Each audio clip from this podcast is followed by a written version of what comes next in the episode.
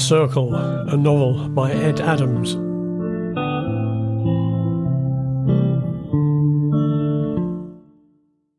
Gas station. Bigsy looked out of the car windows as they drove along the highway. It wasn't a fast road, but one with long curves and undulations. Both sides Bigsy could see prominent red rock outcrops. Quite striking. Many people say this area is mystical, said Chuck. I can see why, said Bigsy. The scenery is most impressive. Tom nodded, around this part of the desert there is much of four colors, he said. You'll see the shadows of black, whites from the rocks, blue from the sky and yellow from the sands. When the conditions are like this, we sometimes call it the Nahatl Hill First World. Nahatl Hill First World, said Bigsy, I must practice that one. On a spiritual day, you will see the four cloud columns. They are white dawn on the east, blue daylight to the south, yellow twilight to the west and black night to the north. It is said that only first man and first woman lived here, far apart on opposite sides of the plain. Like Adam and Eve asked Bigsy. These mist people had no definite form but were to change to men, beasts, birds, and reptiles of this world, continued Tom. Okay, not like Adam and Eve then, said Bigsy.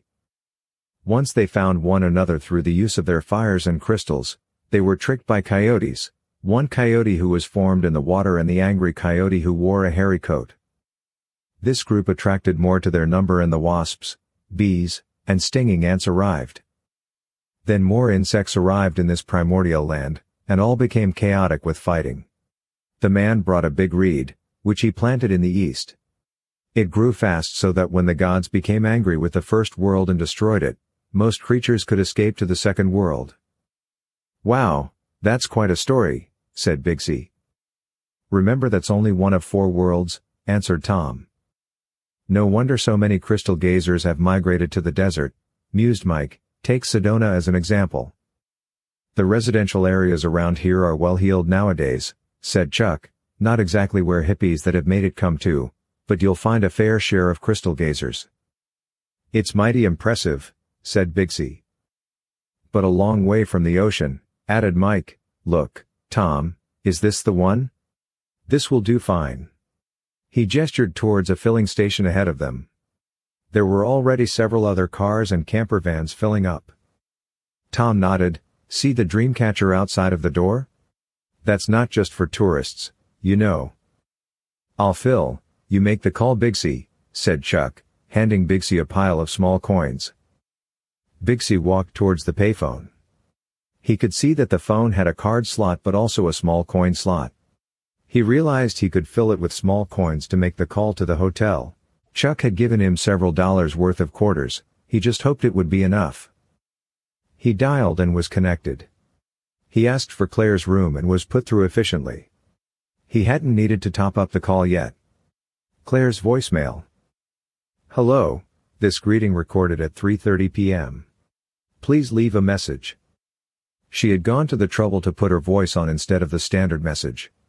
Bigsy worked out that it would be for his benefit so he would know he was calling the right room and that she was all right.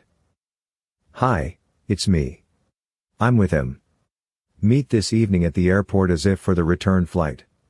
Park. Leave the bags in the car and meet me at the gate as if we are going back. Don't check in. Don't call me. All okay. Bigsy was pleased, it was a short message. He knew Claire would understand it and he also knew that she was okay, based upon the message she had left. His meeting was a little improvised but gave enough for Claire but not a huge amount for anyone else who was trying to figure it out. He still had a lot of Chuck's change as he made his way back to the car. Bigsy also knew that Claire would not try to make any other contact with him. There was nothing more he could do until the next day when they would meet. Bigsy knew that Claire would get to the check-in area around two hours before the flight time as if they were going back to London. This limited the amount of time they would need to spend there and also kept their options open about what they would do next.